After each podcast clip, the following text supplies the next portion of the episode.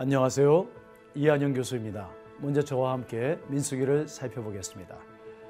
우리가 이미 읽은 민수기 16장, 17장, 18장에서 고라와 레인들의 반란으로 인해서 광야에서 이스라엘의 진영하는 시체로 쌓이게 되었습니다. 구약에서 죽음을 함의하는 시체는 부정을 상징합니다. 거룩하신 하나님은 정결한 곳에만 거하십니다. 그러나 이제 이스라엘의 진영은 원망과 불평과 불신을 암시하는 시체로 부정해졌습니다. 그 범위가 너무 커서 일반적인 제1호는 진영 전체를 정화시킬 수 없는 그런 지경에 이르렀습니다. 따라서 하나님은 민수기 19장에서 아주 독특하고 새로운 속죄제 하나를 규정하십니다. 붉은 암송아지의 속죄제라고 합니다. 흠이 없는 붉은 암송아지에 각종 정화제를 섞여서요. 진영 밖으로 가지고 나가서 거기서 태워 가지고 그 재를 물에 섞어서 정화수를 만들어 진영에 뿌림으로 진영을 정화시키는 것입니다. 이를 통해서 여러 마리의 희생 제물을 잡는 것이 아니라 단 한 번에 진영 전체를 대속하는 일이 가능해졌습니다. 이는 레위기 16장에 기록된 온 백성을 정결케 하는 대속죄일에 드려지는 속죄제와 유사합니다. 구약에서는요. 민수기 19장에 붉은 암송아지의 속죄제와 레위기 16장의 대속죄제만 진영 밖에서 행해질 수 있고요. 모든 진영을 정화하고 모든 죄를 대속할 수 있습니다. 이러한 죄인은 진영 밖 십자가에서 피를 흘리심으로 그 보혈의 피로 우리의 모든 죄를 단 한 번에 대속하신 예수 그리스도를 예표하고 있음을 우리는 알 수 있습니다. 이제 민수기 10장에서 우리는 이렇게 이스라엘의 죄에 대한 하나님의 은혜가 있음에도 불구하고 불평과 심판의 역사가 멈추지 않는 것을 볼 수 있습니다. 무리바에 이르러서 물에 대한 백성들의 불평은 아, 불행하게도 끝내 모세와 아론의 불신으로 확대됩니다.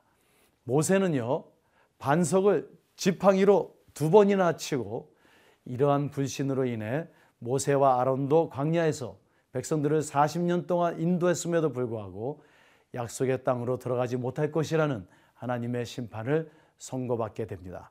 또한 약속의 땅을 향한 거칠고 우회하는 길로 원망하는 백성들은요, 불뱀으로 인해서 고통을 당하며 죽게 됩니다.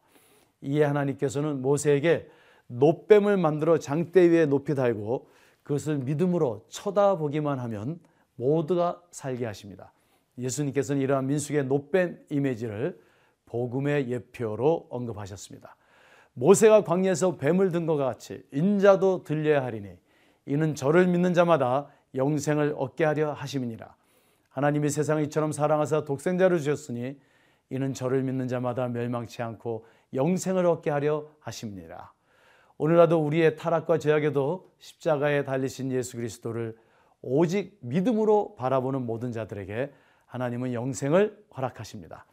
마지막으로 하나님은 미리암과 아론의 죽음에도 불구하고 약속의 땅을 향하는 길에서 아락과 시혼과 바산과의 전쟁에서 이스라엘을 승리로 이끄십니다. 이는 약속의 땅이 궁극적으로는 성취될 것이라는 소망을 반영합니다. 다시 한번 우리의 실패는 절대 하나님의 실패가 아님을 우리로 하여금 기억하게 합니다. 자, 그럼 민수기 19장부터 21장까지 함께 읽도록 하겠습니다. 제 19장 여호와께서 모세와 아론에게 말씀하여 이르시되 여호와께서 명령하시는 법의 윤례를 이제 이르노니 이스라엘 자손에게 일러서 온전하여 흠이 없고 아직 멍에 매지 아니한 붉은 암송아지를 내게로 끌어오게 하고 너는 그것을 제사장 엘라살에게 줄 것이요. 그는 그것을 진영 밖으로 끌어내어서 자기 목전에서 잡게 할 것이며 제사장 엘라살은 손가락에 그 피를 찍고 그 피를 해막 앞을 향하여 일곱 번 뿌리고 그 암소를 자기 목전에서 불사르게 하되 그 가죽과 고기와 피와 똥을 불사르게 하고 동시에 제사장은 백향목과 우슬초와 홍색 씨를 가져다가 암송아지를 사르는 불 가운데에 던질 것이며 제사장은 자기 옷을 빨고 물로 몸을 씻은 후에 진영에 들어갈 것이라 그는 저녁까지 부정하리라. 송아지를 불사른 자도 자기의 옷을 물로 빨고 물로 그 몸을 씻을 것이라 그도 저녁까지 부정하리라 이에 정결한 자가 암송아지의 채를 거두어 진영 밖 정한 곳에 둘지니 이것은 이스라엘 자손 회중을 위하여 간직하였다가 부정을 씻는 물을 위해 간직할지니 그것은 속죄제니라. 암송아지의 채를 거둔 자도 자기 옷을 빨 것이며 저녁까지 부정하리라. 이는 이스라엘 자손과 그 중에 거류하는 외인에게 영원한 율례니라 사람의 시체를 만진 자는 이래 동안 부정하리니 그는 셋째 날과 일곱째 날에 잿물로 자신을 정결하게 할 것이라. 그리하면 정하려니와 셋째 날과 일곱째 날에 자신을 정결하게 하지 아니하면 그냥 부정하니 누구든지 죽은 사람의 시체를 만지고 자신을 정결하게 하지 아니하는 자는 여호와의 성막을 더럽힘이라. 그가 이스라엘에서 끊어질 것은 정결하게 하는 물을 그에게 뿌리지 아니하므로 깨끗하게 되지 못하고 그 부정함이 그대로 있음이니라. 장막에서 사람이 죽을 때의 법은 이러하니 누구든지 그 장막에 들어가는 자와 그 장막에 있는 자가 이래 동안 부정할 것이며 뚜껑을 열어놓고 덮지 아니한 그릇은 모두 부정하니라. 누구든지 들에서 칼에 죽은 자나 시체나 사람의 뼈나 무덤을 만졌으면 이래 동안 부정하리니 그 부정한 자를 위하여 죄를 깨끗하게 하려고 불사른 재를 가져다가 흐르는 물과 함께 그릇에 담고 정결한 자가 우슬초를 가져다가 그물을 찍어 장막과 그 모든 기구와 거기 있는 사람들에게 뿌리고 또 뼈나 죽임을 당한 자나 시체나 무덤을 만진 자에게 뿌리되 그 정결한 자가 셋째 날과 일곱째 날에 그 부정한 자에게 뿌려서 일곱째 날에 그를 정결하게 할 것이며 그는 자기 옷을 빨고 물로 몸을 씻을 것이라 저녁이면 정결하리라. 사람이 부정하고도 자신을 정결하게 하지 아니하면 여호와의 성소를 더럽힘이니 그러므로 회중 가운데서 끊어질 것이니라. 그는 정결하게 하는 물로 뿌림을 받지 아니하였음즉 부정하니라. 이는 그들의 영관 율례니라. 정결하게 하는 물을 뿌린 자는 자기 옷을 빨 것이며 정결하게 하는 물을 만지는 자는 저녁까지 부정할 것이며 부정한 자가 만진 것은 무엇이든지 부정할 것이며 그것을 만지는 자도 저녁까지 부정하리라.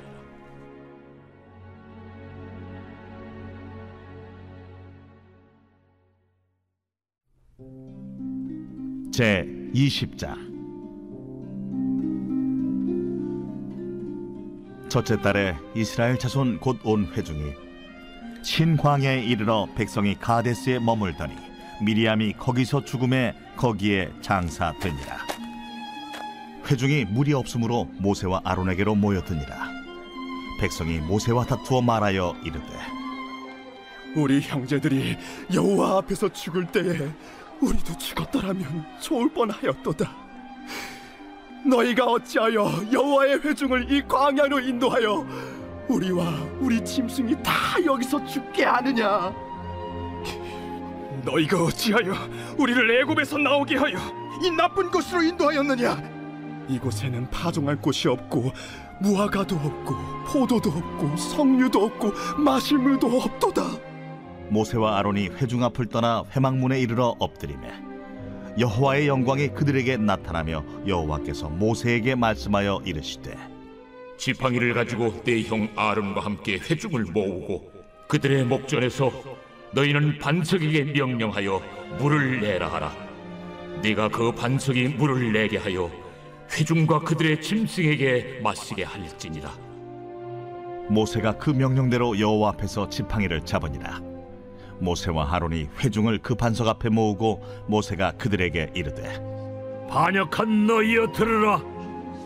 우리가 너희를 위하여 이 반석에서 물을 내리야 모세가 그의 손을 들어 그의 지팡이로 반석을 두 번 치니 물이 많이 솟아나오므로 회중과 그들의 짐승이 마시니라.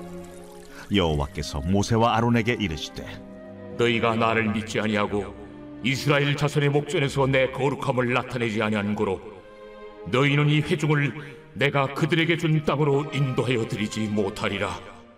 하시니라. 이스라엘 자손이 여호와와 다투었으므로 이를 무리바 무리라 하니라 여호와께서 그들 중에서 그 거룩함을 나타내셨더라. 모세가 가데스에서 에돔 왕에게 사신을 보내며 이르되 당신의 형제 이스라엘의 말에 우리가 당한 모든 고난을 당신도 아시거니와 우리 조상들이 애굽으로 내려갔으므로 우리가 애굽에 오래 거주하였더니 애굽인이 우리 조상들과 우리를 학대하였으므로 우리가 여호와께 부르짖었더니 우리 소리를 들으시고 천사를 보내사 우리를 애굽에서 인도하여 내셨나이다. 이제 우리가 당신의 변방 모퉁이 한 성읍 가데스에 있사오니 청하건대 우리에게 당신을 땅을 지나가게 하소서. 우리가 밭으로나 포도원으로 지나가지 아니하고 우물물도 마시지 아니하고 왕의 큰 길로만 지나가고 당신의 지경에서 나가기까지 왼쪽으로나 오른쪽으로나 치우치지 아니하리이다 한다고 하라. 에돔 왕이 대답하되 너는 우리 가운데로 지나가지 못하리라. 내가 칼을 들고 나아가 너를 대적할까 하노라. 이스라엘 자손이 이르되 우리가 큰 길로만 지나가겠고 우리나 우리 짐승이 당신의 물을 마시면 그 값을 낼 것이라 우리가 도보로 지나갈 뿐인즉 아무 일도 없으리이다 너는 지나가지 못하리라. 하고 에돔 왕이 많은 백성을 거느리고 나와서 강한 손으로 막으니 에돔 왕이 이같이 이스라엘이 그의 영토로 지나감을 용납하지 아니하므로 이스라엘이 그들에게서 돌이키니라 이스라엘 자손 곧 온 회중이 가데스를 떠나 호르산에 이르렀더니 여호와께서 에돔 땅 변경 호르산에서 모세와 아론에게 말씀하시니라 아론은 그 조상들에게로 돌아가고 내가 이스라엘 자손에게 준 땅에는 들어가지 못하리니 이는 너희가 무리와 물에서 내 말을 거역한 까닭이니라. 너는 아론과 그의 아들 엘라사를 데리고 호르산에 올라 아론의 옷을 벗겨 그의 아들 엘라사에게 입히라. 아론은 거기서 죽어 그 조상에게로 돌아가리라. 모세가 여호와의 명령을 따라 그들과 함께 회중의 목전에서 호르산에 오르니라. 모세가 아론의 옷을 벗겨 그의 아들 엘르아살에게 입힘에 아론이 그 산 꼭대기에서 죽으니라. 모세와 엘르아살이 산에서 내려오니 온 회중 곧 이스라엘 온 족속이 아론이 죽은 것을 보고 그를 위하여 30일 동안 애곡하였더라.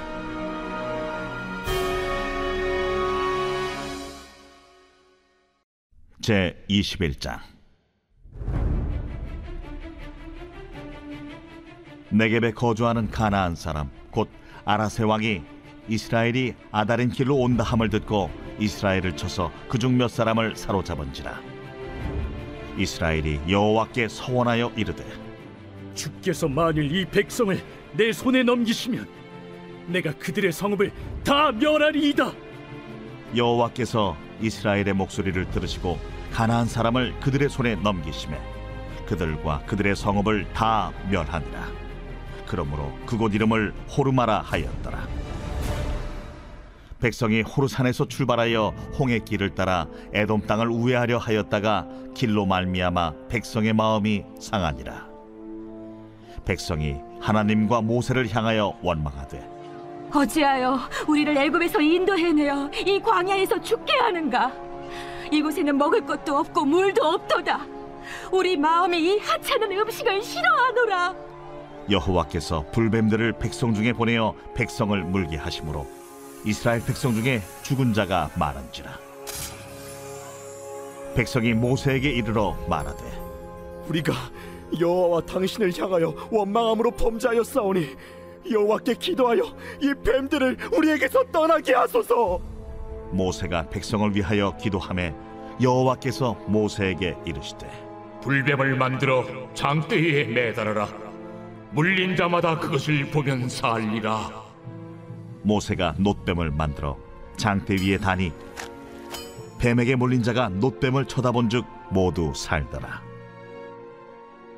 이스라엘 자손이 그곳을 떠나 오봇에 진을 쳤고 오봇을 떠나 모압 앞쪽 해돋는 쪽 광야 이에야바림에 진을 쳤고 거기를 떠나 세렛 골짜기에 진을 쳤고 거기를 떠나 아모리인의 영토에서 흘러나와서 광야에 이른 아르논 강 건너편에 진을 쳤으니 아르논은 모압과 아모리 사이에서 모압의 경계가 된 곳이라.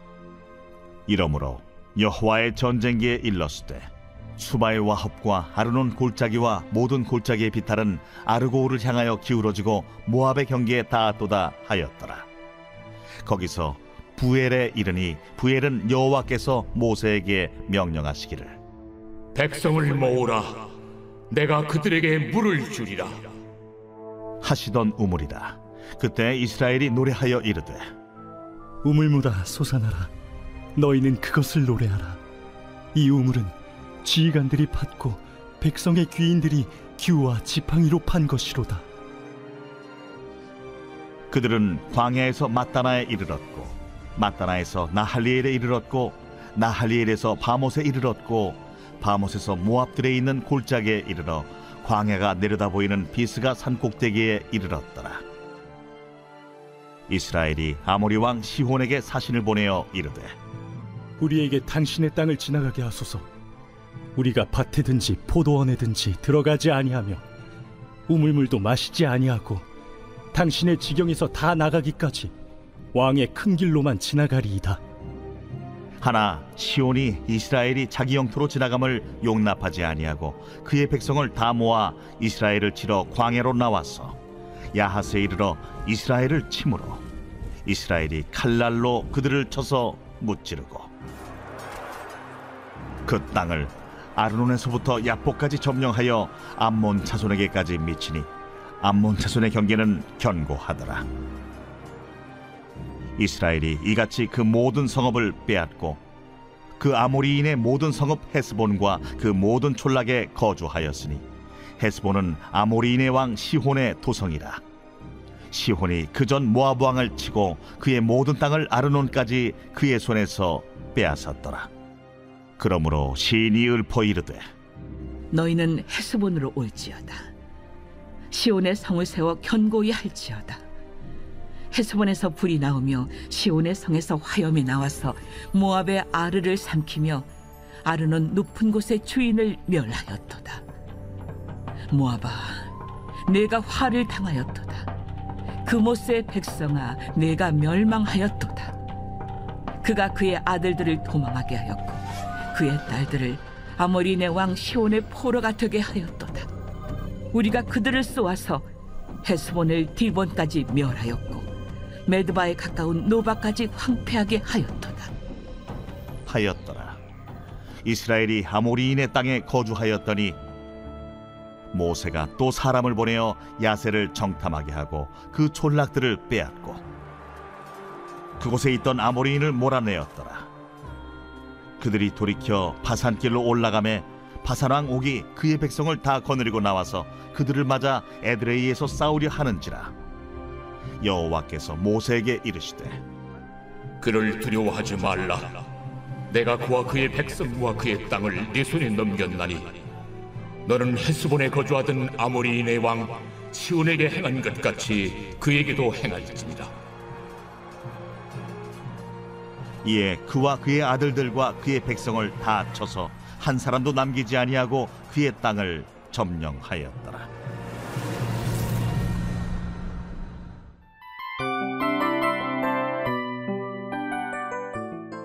이 프로그램은 청취자 여러분의 소중한 후원으로 제작됩니다.